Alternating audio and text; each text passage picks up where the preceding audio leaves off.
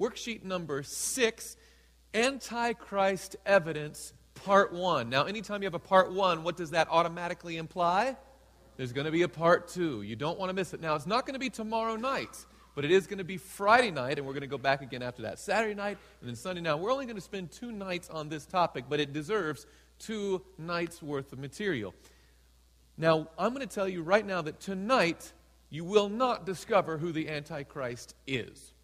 Right? Don't have your hopes up, because I know that's what you're hoping on. I don't know what you're hoping on, but if that was your hope, okay, put that aside, save that for Friday night. Okay? Tonight what we're going to discover is who the Antichrist isn't. Before you can learn, a lot of times we have to unlearn. It takes a little brain scrubbing, if you want to call it, like clear out the pathways and see what the Bible actually says. But tonight we're going to be discovering not who the Antichrist is, but who the Antichrist isn't. Who the Antichrist isn't. And before we begin our study, of course, we want to pray to Jesus Christ that we have an understanding of His Word clearly. Amen? All right, let's bow our heads.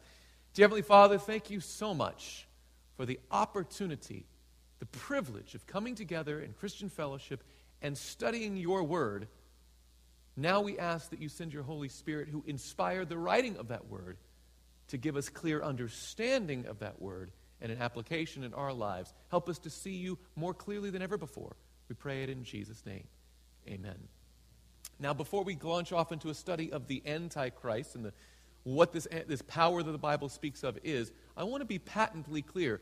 This series of meetings is not all about the Antichrist. It's about Jesus Christ, correct? A knowledge of the Antichrist will not save you, but a knowledge of Jesus Christ is what we all need for salvation. Is that clear?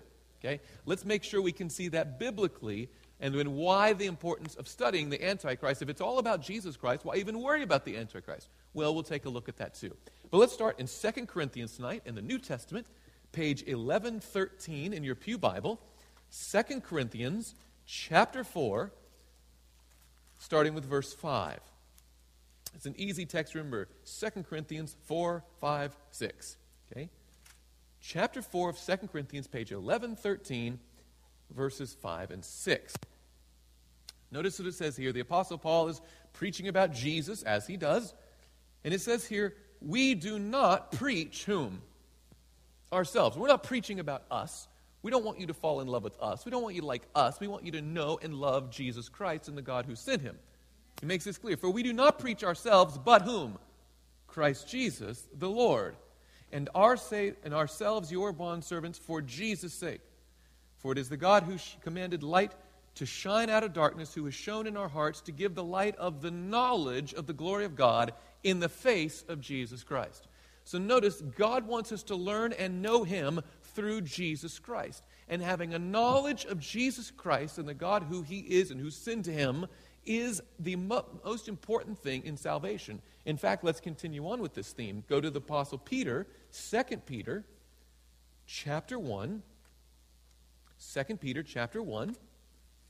And another easy one to remember, verses two and three. Second Peter one, verses two and three. That's going to be page eleven sixty-five. It starts on the very bottom of that page and goes over to eleven sixty-six. Second Peter, chapter one, verses two and three. Here the apostle writes, grace and peace be multiplied to you in the, what's that word? Knowledge of whom? God. Notice we don't get grace and peace by knowing about God's enemy. We know from knowing God Himself. Grace and peace be multiplied to you in the knowledge of God and of our Lord Jesus Christ, as His divine power has given to us all things and that pertain to life and godliness through the knowledge of Him who called us by glory and virtue. And he goes on to say more things there, but I want to highlight here for, for the Apostle Paul and for the Apostle Peter that knowledge of God is the key to salvation. Knowing Jesus Christ is the utmost important thing in this world. John chapter seventeen. What does Jesus say about this topic? John chapter seventeen, that's going to be page ten forty-five. John chapter seventeen, Jesus himself speaking, we pick up in verse three. Jesus is praying to the Father, Jesus still on earth, speaking to his Father in heaven. And notice what he says, and this is eternal life. Now, before we go on with the rest of this sentence, do you think this is an important sentence to know? Jesus himself is about to say, this is eternal life.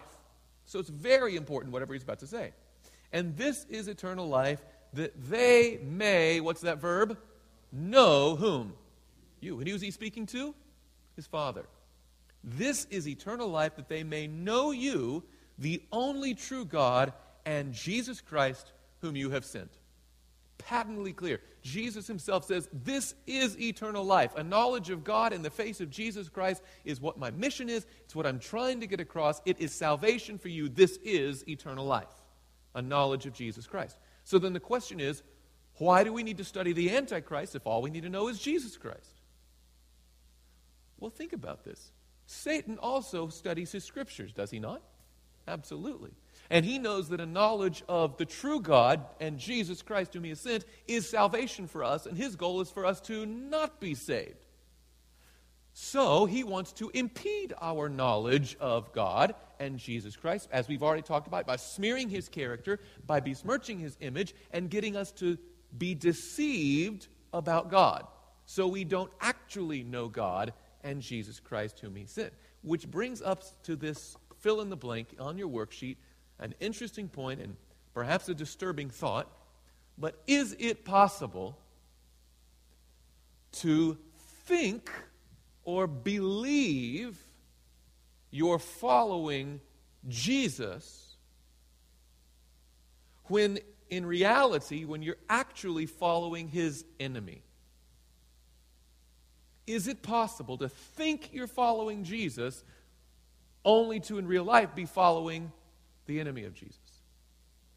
If the goal is to know Jesus Christ, it would seem like Satan's goal is to get you away from that. Thus we have the Antichrist. This whole concept of an Antichrist is probably something we need to think a little bit more deeply about. Before we identify who or what this power even is, we want to talk about what is the essence of the Antichrist. What's the even purpose of there being an Antichrist? What does it all mean?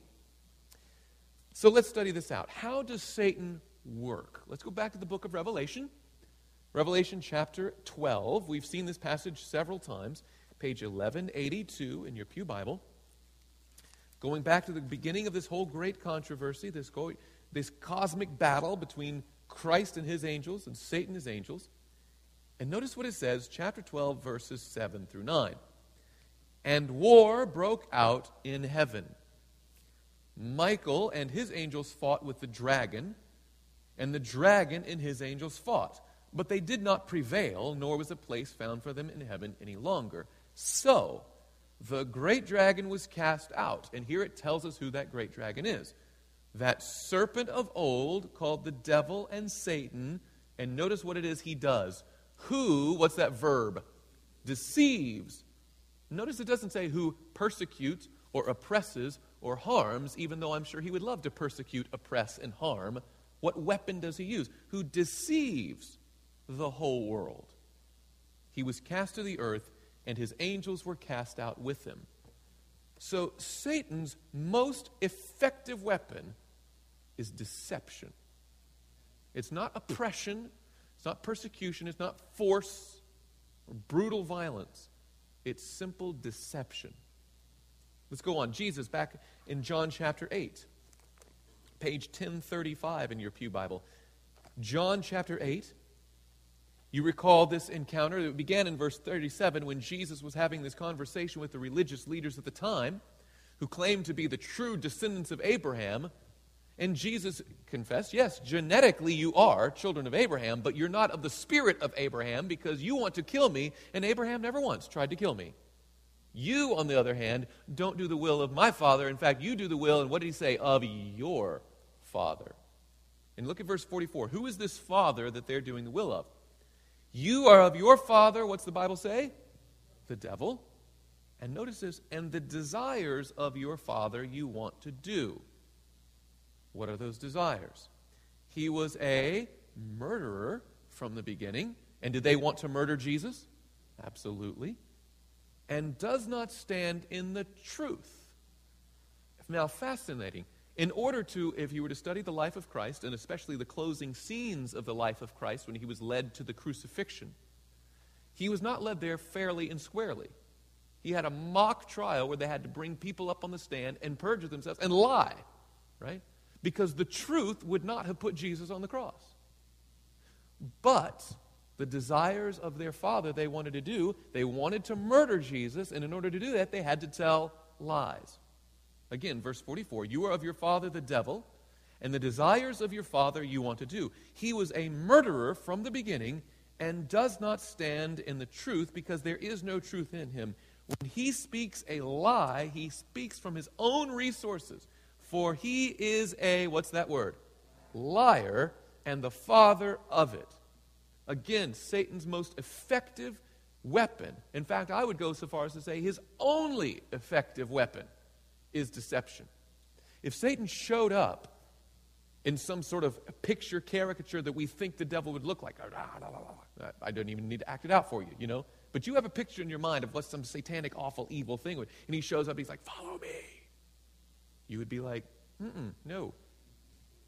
Mm-mm, I don't, you're scary. I don't want to have anything to do with you, right? It would not be effective. But it doesn't say he does that. It says he deceives. He tells lies.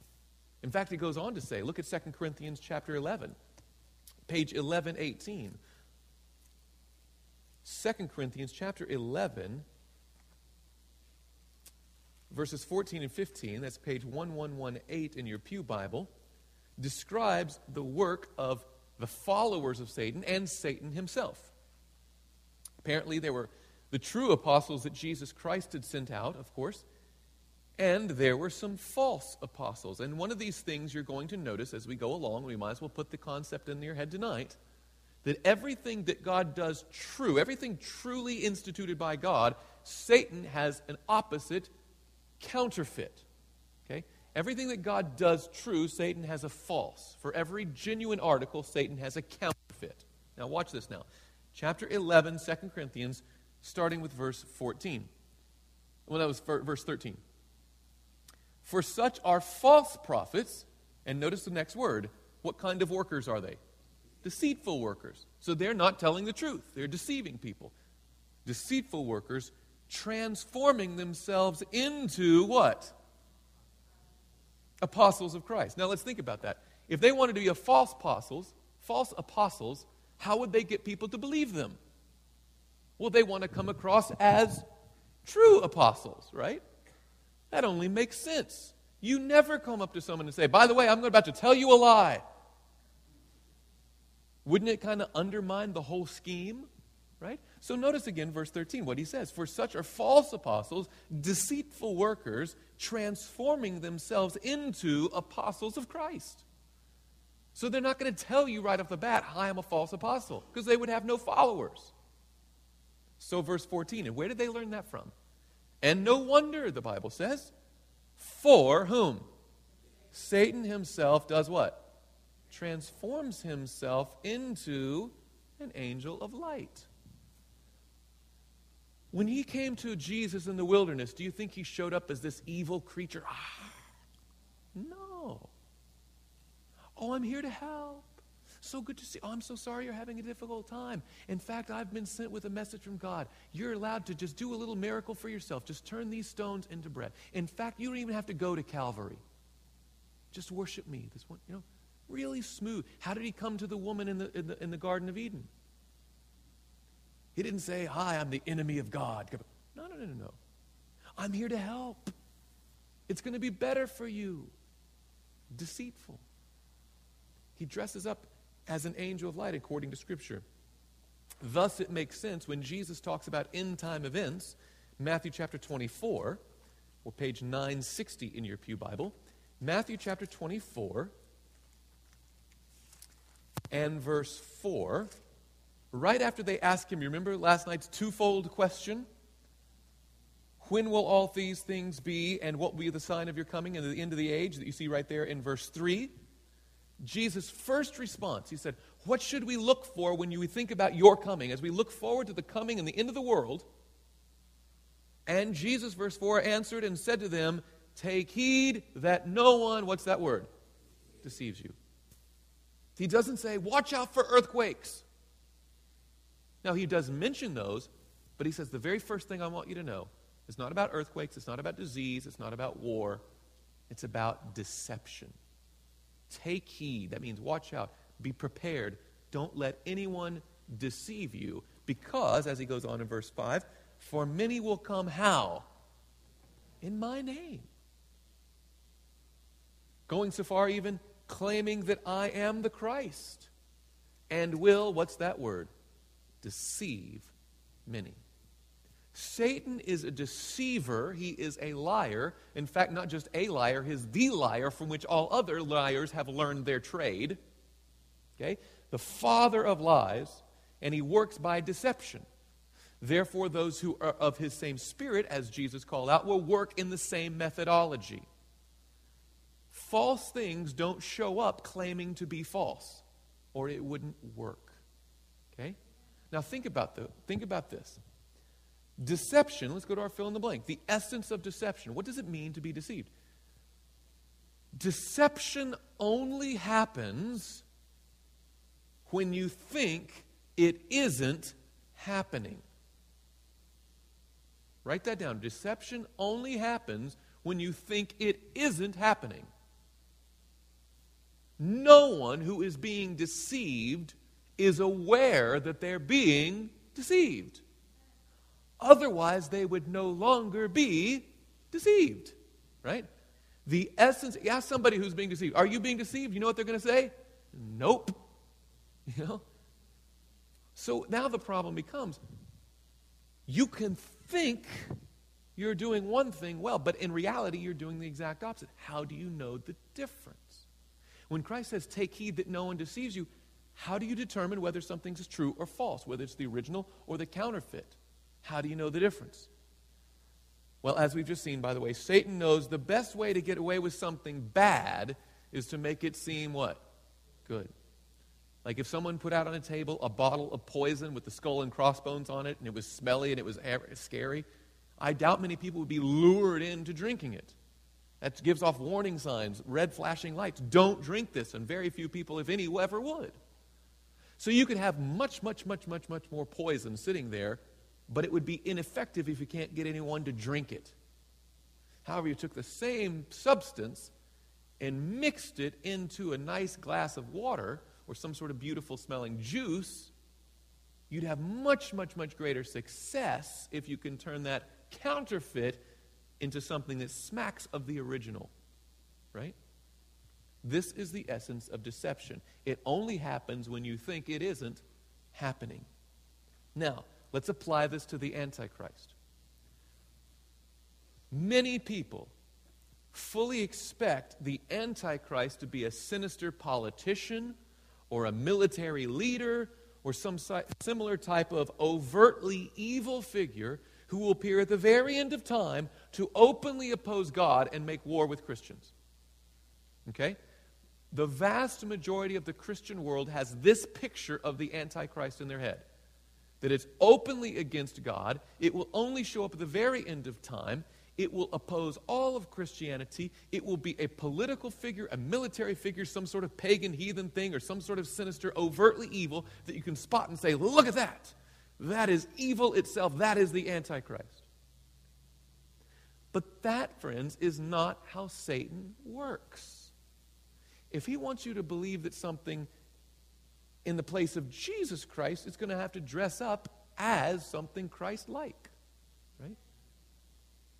Now, Scripture paints a vastly different picture than what most people believe about the Antichrist. Thankfully, God has not left us in the dark as to the identity of this nefarious personage. Now, wouldn't it be awful? Think about this. If God, because you know we talk about end-time events, and again, earthquakes and pestilences and earth, I mean famines and all the different wars, and all those signs of the end we look for. And as we get into end-time events, as we study prophecy, we also see warnings about this Antichrist, these deceptive people who are going to come, this power that's going to be warring against God's people. And Jesus says, watch out for it. And you say, oh, okay, I don't want to follow the Antichrist. I don't want to be deceived. And you say, Lord, what is the Antichrist? He says, I'm not going to tell you. You're just going to have to guess. First of all, that's pretty mean. for him to say, watch out for something. You say, watch out for what? And he's like, oh, I can't tell you that. What's the point of that, right? And second of all, that doesn't fit the character of God that we've seen. God is not only a creator, he relates to us and he communicates with us. In fact, I mean, we're reading from a book, right? He's demonstrated he wants us to know things. It's not in the character of God to withhold vital information from us. He does everything and he writes it down. He says, here's what I'm going to do. Here's my plan. Know it for yourself. Be prepared. Yet somehow the world says, well, the Bible warns us about an antichrist, but we just have to guess what it's going to be. No, you don't. Praise God, he communicates the truth to us so we can di- discern between the genuine and the counterfeit. God has not left us in the dark as to the identity of this personage. The Bible provides more than enough information to conclusively identify who or what this antichrist power really is. Now, when we get into the Antichrist, again, tomorrow night, we're going to, I mean, not tomorrow night. Don't, don't fall for a deceiver here, okay? Friday night, that's the truth of the matter. Friday night, when we come back, we're going to talk about what the, who or what the Antichrist is. To the burden of tonight's message is to disabuse your mind so you don't have a cluttery thinking of what the Antichrist isn't. Right? We want to clear out the space in your head so we can be ready for identifying it. And friends, it's going to be clear enough that I don't have to tell you. You will see it for yourself directly from Scripture. Is that clear? Okay, let's continue on now. Now, this term, Antichrist, it is in the Bible. It is a term that's in the Bible, though it is not often used in the Bible. In fact, only one author actually employs the term Antichrist, and it's the Apostle John. And it's not even in the book. You would think, oh yeah, that's John writing in Revelation. No, the book of Revelation doesn't use the word Antichrist. Neither does the Gospel of John. You only find it in the letters of John, first and second and third John. Uh, the epistles there, first and second John, I might say. But there are references to this entity, this power, besides just the few mentions of the word Antichrist. There are other terminologies used for this same presence, this same force, the same power, besides just the Antichrist that you find in first John and second John. For instance, in the prophetic book of Daniel, Daniel chapter seven and Daniel chapter eight refers to the same power, except instead of calling it the Antichrist, it calls it the little horn. You think, what? Got to come back on the subsequent night, okay? Namely, Friday night. The little horn, Daniel seven and Daniel eight. Also in the book of Revelation, it does make mention of this same power, but it doesn't refer to it as the term Antichrist. It refers to it as the beast from the sea, okay? Also, Second Thessalonians, the Apostle Paul refers to this same power, calling it, calling it the man of sin or the son of perdition. We're going to be looking at that a little later this evening. You'll also find other references to it in the book of Revelation. You'll find it referred to as Babylon or the mother of harlots. I mean, some pretty unflattering things if you think about it. Man of sin, son of perdition, little horn, beast from the sea, Babylon, mother of harlots, Antichrist. None of those sound positive. Okay? And it's well-intended. They're not positive. But those are not different things. They're all referring to this same entity, the same power that John refers to as the Antichrist. But we're not going to look at all those different references tonight. We're going to make Second Thessalonians our home base for the rest of this study. So let's go there now, Second Thessalonians chapter two, starting with verse one. That's going to be page eleven thirty-eight in your pew Bible. Second Thessalonians chapter two, starting with verse one. Here, the Apostle Paul is looking forward in history, looking down the stream of uh, prophetic events, and he makes some certain uh, statements about the condition of the church and what's going to be going on in the church after this early stage of the church, after his departure, as we get closer and closer to the coming of the Lord. Now, notice what he says here, starting with verse one. Now, brethren, concerning the coming of our Lord Jesus Christ and our gathering together to him. So everything we're about to read is in reference to Jesus' return, okay?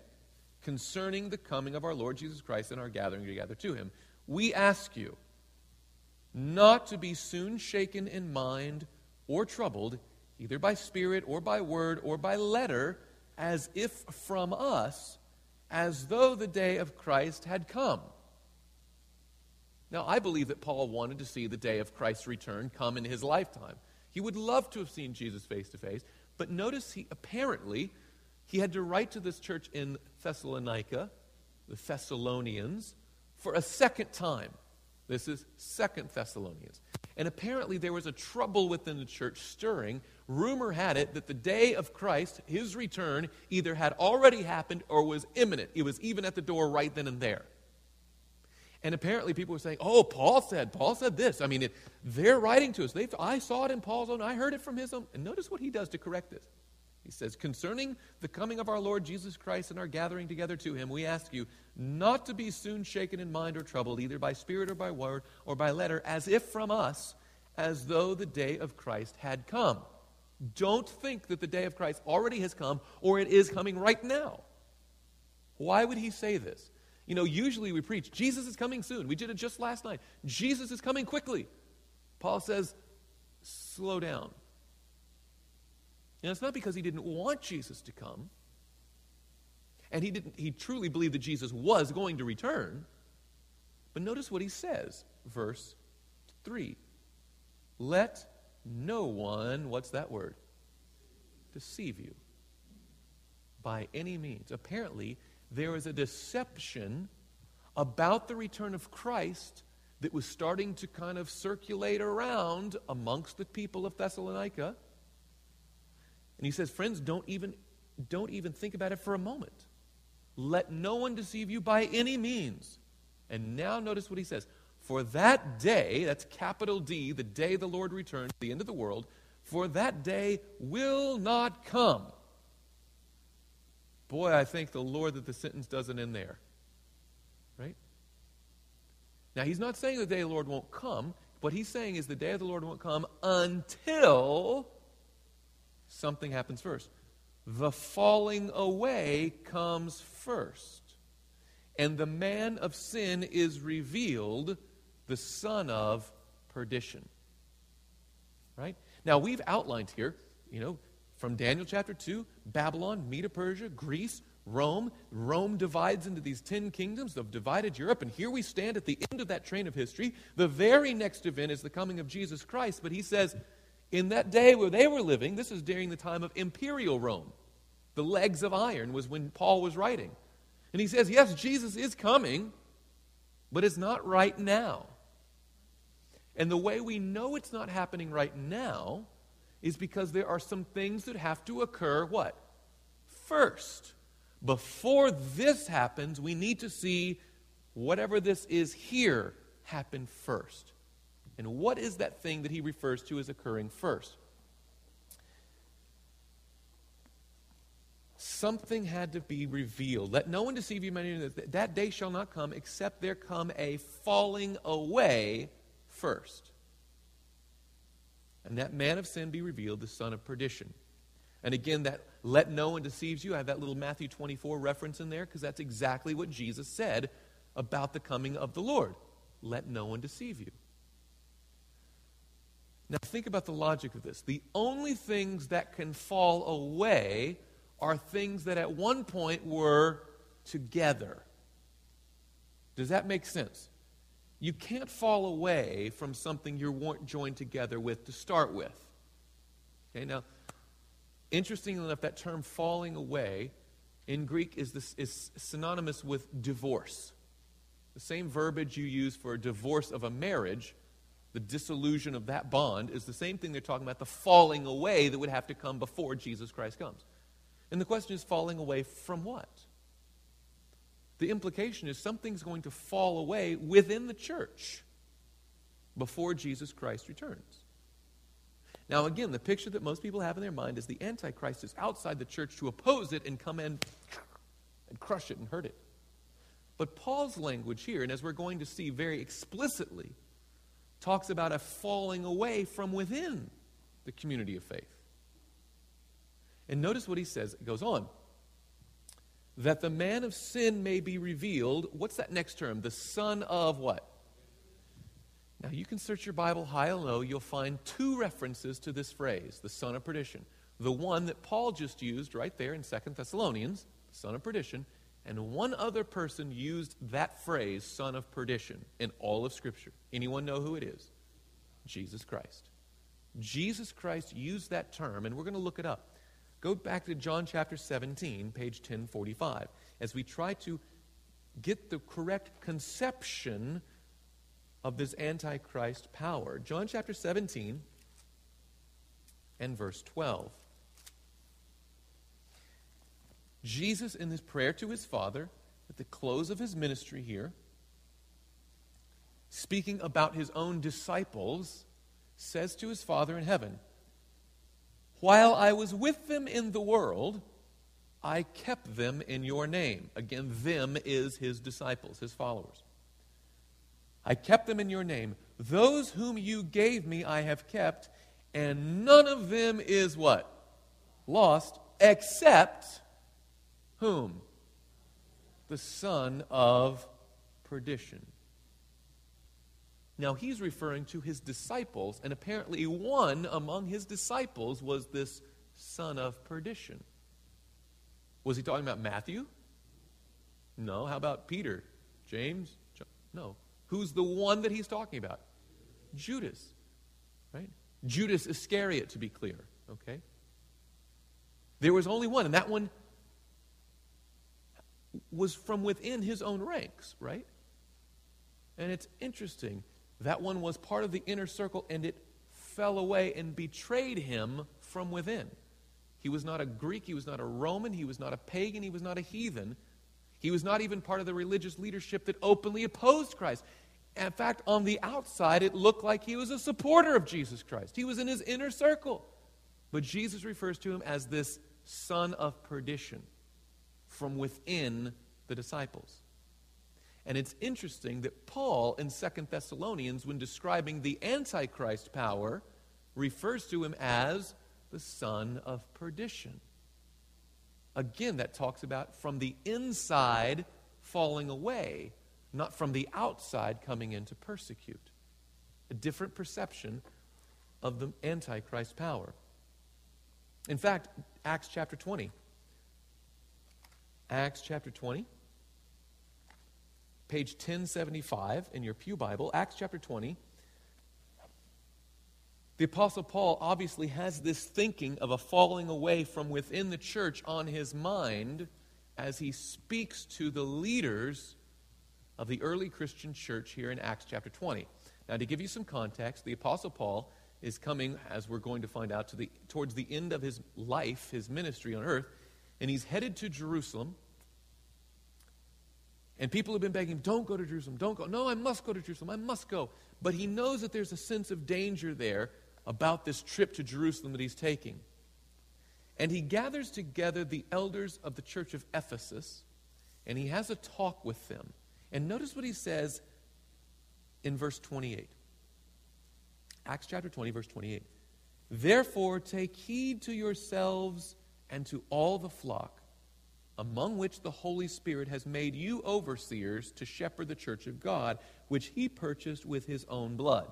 So notice these are the leaders of the church he's talking to, and he said, "Take heed to yourself and to all the flock, because you're leaders that the Holy Spirit has put up."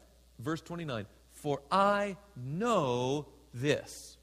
So he's writing with a very secure sense of certainty here, assuredness. "I know this, that after my departure," and he's talking about his death, right? After I fade off the scene, after I'm done and gone, after my departure, "savage wolves will come in," where? "Among you, not sparing the flock." And verse thirty makes it patently clear. "Also from among yourselves." And he's speaking to the leaders of the church. "From among yourselves, men will rise up." Now this is very, as we're going to go into Daniel chapter seven on Friday night, and go forward in these biblical prophetic chapters of Scripture. Notice this language here. "Men from among yourselves will rise up, speaking perverse things." To what end? to draw away the disciples after themselves. Right now, they're the leaders of the church. They're supposed to be drawing people to Jesus, correct? But instead, they're going to be drawing people to themselves. Boy, does that sound like anyone in heaven? Right? Lucifer, we talked about that. He was the right-hand man of God, one of those covering cherubs, and his whole point was to uh, uh, is to lead people in worship of God, but he started to siphon off some of that glory for himself. Remember what Jesus said, the desires of your Father you want to do? Paul says, I know this, that after my departure, from with among yourselves men will rise up, speaking perverse things to draw people away to themselves. Fascinating. Therefore, watch. And remember that for, for three years I did not cease to warn everyone night and day with tears. Obviously, this is very significant for the Apostle Paul. He's like, I've done this for years with tears now, and you have to know I probably am not going to see you again. But after my departure, this will happen. I know it for certain. Okay? This is the same Apostle Paul who, we, as we go back to Second Thessalonians chapter two, is writing this counsel. Second Thessalonians, again, chapter two. Told you that's going to be home base for the rest of our study. When he says in verse three, let no one deceive you by any means. That day will not come unless the falling away comes first, and the man of sin is revealed, the son of perdition. And again, that son of perdition comes from within the church and falls away instead of being an oppressor who comes from the outside to attack. Hmm. Now it goes on to describe him even more. Who opposes, verse four, and exalts himself above all that is called God or that is worshipped, so that he sits as God in the temple of God, showing himself that he is God. Now, is this Antichrist power opposed to God? Yes. Very clearly it says it right in the text. But in his opposition of God, he doesn't show up as God's enemy and say, I'm just going to fight you right now. No, no, no, no. In order to oppose God, he tries to replace God. Do you see that? Okay, look at it in the text again. Let's read it once again, and we'll fill this out. Let no one deceive you by any means, for that day will not come unless the falling away comes first, and the man of sin is revealed, the son of perdition, who opposes and exalts himself above all that is called God, or that is worshipped, so that he sits as God in the temple of God, showing himself that he is God. Now, another popular belief is that the temple in Jerusalem will be physically rebuilt, and then this military power, this Antichrist beast that we think of, will come and sit in that temple and try to rule the world. But friends, let me show you directly from Scripture that that is not what the Apostle Paul had in mind when he said the temple of God. Most, almost exclusively, when Paul writes of the temple of God, he's not talking about the temple in Jerusalem. By the way, what did Jesus say was going to happen in that temple in Jerusalem? It was going to be destroyed, right?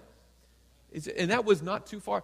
He's not looking inside of this physical temple. He's talking about something else, and we can prove this from Scripture. Go to First Corinthians. It's going to be page eleven hundred. First Corinthians chapter three, verses sixteen and seventeen. First Corinthians chapter three, verses sixteen and seventeen. When the Apostle Paul talks about the temple of God, what is he actually saying? Chapter three, verses sixteen and seventeen. Notice what he writes. Do you not know that you are the what? Temple of God. So he's using this analogy to talk about people, not a building, not a place, but a people. Okay? Do you not know that you are the temple of God and that the Spirit of God dwells in you? If anyone defiles the temple of God, God will destroy him. And again, he's not talking about going graffitiing on rocks, right? He's talking about the people constitute the temple of God. If anyone defiles the temple of God, God will destroy him, for the temple of God is holy, which temple you are. When Paul invokes the phrase temple of God, he's talking about people, specifically the church of God, not a building. called the temple. In fact, let's look at another one. Second Corinthians, just turn to the right one book. Second Corinthians chapter six and verse sixteen.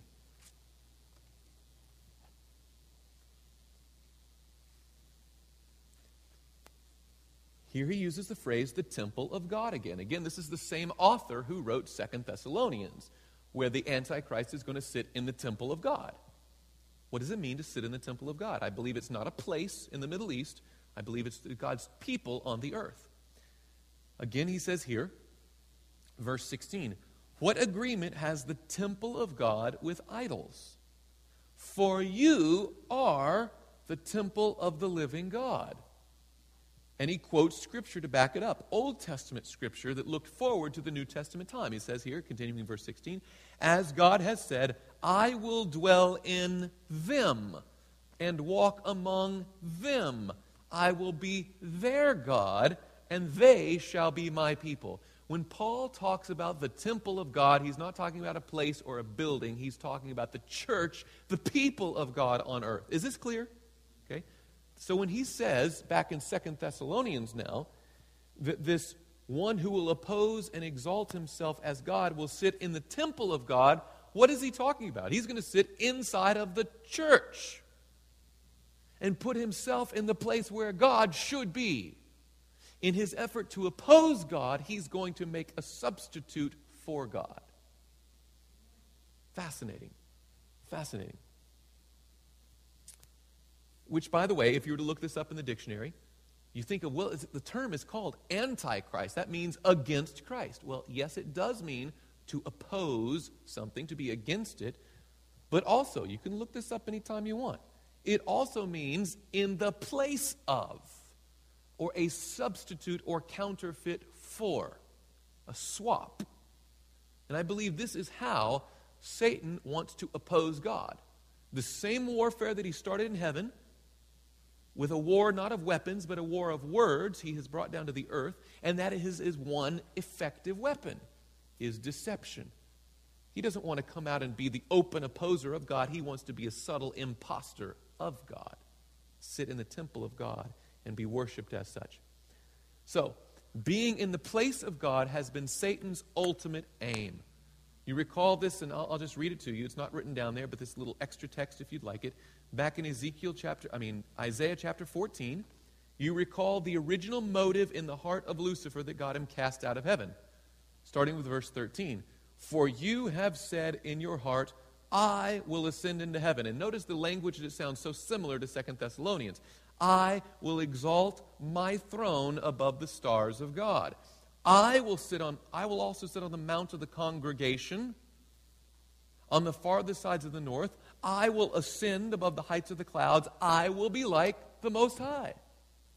And apparently there's going to be a power on the earth who sits in the church doing the same thing that Lucifer tried to do in the courts of heaven. Think about this. As God has his representative on the earth, Jesus Christ, to reveal his character to the world, Satan has his representative on the earth to reflect his character to the world. Okay? Thus, God the Father has Jesus Christ, and Satan the dragon has the Antichrist. Both claiming to be Christ, but one is true and one is false. One is the genuine, the other is the counterfeit. Again, thus it only makes sense that his uh, being in the place of God has been Satan's ultimate aim. Thus it only makes sense that his representative on earth, the Antichrist, would try to take the place of God's representative on the earth, Jesus Christ. Again, we continue on Second Thessalonians chapter two. We're coming to a close, but just follow along the thinking of the Apostle Paul here. Second Thessalonians chapter two. Now we're going to pick up with verse six. And he goes on to say, and now you know what is restraining that he, still talking about this son of perdition, this Antichrist power, may re- be revealed in his own, what's that word? All right, now we're not going to focus too much on this concept tonight, but when we come back to uh, Friday night, we're going to hit this very clearly. That apparently there was a time in which this Antichrist power would be fully revealed. Okay? But for right now, there was a power restraining that Antichrist from fully being revealed or fully being mature and fully being developed. Okay? Again, verse six, and now you know what is restraining, that he may be revealed in his own time. For the mystery of lawlessness is already at work. Now, we can show you text after text. In fact, we're going to look at several of them here in just a moment. But the vast majority of the Christian world believes that the Antichrist is simply a power that will show up at the very end of time, out of the clear blue, shoom, to attack the people of God. Where, according to the Apostle Paul, and we're also going to see according to John, this spirit of Antichrist, this power of the Antichrist, was already at work in the earliest centuries of the church. At the very beginning of the apostolic church, it was already stirring.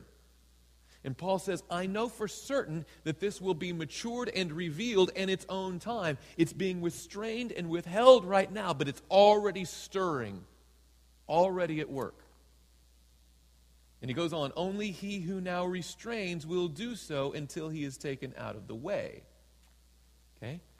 So there's this power that's holding this Antichrist power in check, but at some point that's going to be pushed away, and this man of sin, this son of perdition, will be revealed, falling away from within the church. Okay, continuing on. By the way, let me give you some passages about this. First John chapter two.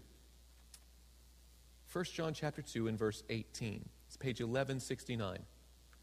Just to reinforce this concept that the Antichrist power that everyone thinks is going to be around just at the very end of time, the Bible writers saw it already at work in their time.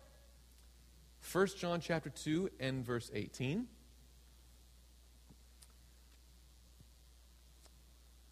Little children, it is the last hour, and as you have heard that the Antichrist is coming, even now many Antichrists have come, by which we know that it is the last hour. And notice what it says in verse nineteen. Where do they come from? They went out from where? From us. Again, they're writing from, from the perspective of the church and saying the Antichrist spirit, the power that's already coming out, is coming from within us. They went out from us, but they were not of us. For if they had been of us, they would have continued with us. But they went out that they might be made manifest, that none of them were, with, were of us. Both Paul and John talk about this, and John's about to talk about the spirit of Antichrist already agitating. Many Antichrists have gone out, and both, both Paul and John refer to this Antichrist power. It's not coming from outside the church, but from falling away from within the church, coming from us, and at some point will be made manifest, will be made seen, will be revealed, as Paul would say. Let's look at another one. Chapter four of the same book, just turn over one page. Chapter four and verse three. Well, we'll just start with verse one. Let's give it some context. Beloved, do not believe every what? Spirit. Does that mean disbelieve every spirit? No. But you don't disbelieve everything, nor do you believe everything. What do you do? You're supposed to test the spirits. Notice it says, beloved, do not believe every spirit, but test the spirits. So this is a great rule of thumb in the Christian walk. Not everything claiming to be spiritual is actually spiritual. Not everything claiming to be Christian is actually from Christ. Didn't Jesus say, let no one deceive you, many will come how? In my name. There's false apostles, false prophets, apparently there's false teachers. Beloved, do not believe every spirit, but test the spirits whether they are of God, because many false prophets have gone out into the world.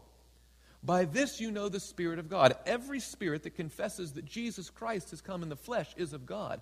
And every spirit that does not confess that Jesus Christ has come in the flesh is not of God. And this is the spirit of the Antichrist, right? There's a mindset, there's a spirit, there's a character of the Antichrist. And now watch this. Which you have heard was coming, future tense, and is now where? Already in the world. Repeatedly, the Bible authors, the apostolic leaders, as they look forward to the Antichrist, they said, please disabuse your mind of the idea that the Antichrist is just at the very last moment of earth's history. apparently it's already at work in the earliest hours of the church. And they said, someday this is going to fully reveal itself, be manifest. Paul would say there's something with restraining, withholding this power for right now, but in its time, it will be revealed. Okay? Very clear. Very clear. So let's go back to Second Thessalonians chapter two. As we finish up our study this evening, Second Thessalonians chapter two. Now, clearly, I have not told you who the Antichrist is, but I hope we've made it very clear who the Antichrist isn't. Okay? Second Thessalonians chapter two. Notice how he's going to work. Oh, it's just a few more things. Verse eight. And then the lawless one will be revealed, whom the Lord will consume with the breath of his mouth and destroy with the brightness of his coming. So apparently, get this picture in your mind, the spirit, as John would say, of the Antichrist is already at work in the world. Paul would say the same thing. But in Paul's time, there was some power keeping that Antichrist from fully developing and being fully revealed. Yet when it is fully revealed, it will continue until, as Paul says there, it is destroyed. And what will destroy the Antichrist? The second coming, the brightness of his coming. Okay? So apparently this power is not just some last few years of Earth's history or a few weeks or a few months of scary times. No, no, no. Apparently it started in the early church. It develops over time. It fully reveals itself in a set period of time, and it will be destroyed by the brightness of his coming. Okay? So we're looking for a spiritual power coming from within the church, opposing God by putting himself in the place of God, has a set time to be developed and seen by all, and will be destroyed when Jesus comes again. Let's be very clear that that's what the Bible is telling us here. So let's uh, continue on here. Again, verse eight, when the lawless one will be revealed, whom the Lord will destroy, consume with the breath of his mouth and destroy with the brightness of his coming. And how does he work? The coming of the lawlessness one is in according to the working of whom? Of course it's according to the working of Satan, because he's Satan's representative on the earth. He works just like his father. Is according to the working of Satan with all power, signs, and what? Lying wonders. Which is how he works, by deception, by falsehood, by telling lies. Now, let's come down to reviewing the evidence as we bring ourselves to a close here. Since knowing Jesus Christ means the hope of salvation for us, Satan is continuing his deceptive warfare through his representative, the Antichrist. The Bible describes the Antichrist as a subtle betrayer of Christ from inside God's people, not an open opposer of Christ from the outside. Okay? So while we have not said, positively identified who the Antichrist is, I want to be clear that you know who the Antichrist isn't. It's not some sinister political or military power, some foreign heathen pagan nation state coming in at the very end of time to oppose all Christianity. No, no, no, no. Apparently, it's a power that had its spirit already churning in the early church, would be developed and revealed at a certain point in time, would continue to work, claiming to be Christ, claiming to be in the name of Christ, but actually in opposition to Christ, and would not be destroyed until Jesus himself comes again, when Jesus Christ meets the Antichrist and Jesus' kingdom is finally fully set up. Has tonight's message been clear? Has it? Has, did you understand it? Okay. Now, you may not even agree with it yet, but I want you to go home, review the evidence for yourself. Look up the passage again, go home to get your favorite Bible out, make sure that those are in your Bible, and think, what is my picture of the Antichrist, and where did I get this? And if it's not what the Bible says, have the commitment to say, whatever the Bible says, I want to be faithful to that. I want to understand whatever the Bible says and be faithful to that, because I don't want to accidentally follow the Antichrist. I want everything I do to be positioned squarely and exclusively on Jesus Christ alone. Amen? Let's bow our heads for a word of prayer. Heavenly Father, thank you so much for being a God who communicates your will to us And we are living in the midst of a great battle. Boy, we have it. There's an angry foe out there. The Bible says he prowls around like a roaring lion, seeking whom he may devour. And Lord, we don't want to be devoured, and we don't want to be deceived. But Lord, help us not blithely go along, assuming we already know everything. Lord, help us to see what your word actually says and stick faithful to your word and your word alone. For only in Jesus Christ do we have our safety. Lord, help us to see him more clearly, for we pray it in Jesus' name. Amen. This media was brought to you by Audioverse, a website dedicated to spreading God's word through free sermon audio and much more. If you would like to know more about Audioverse, or if you would like to listen to more sermons, please visit w w w dot audioverse dot org.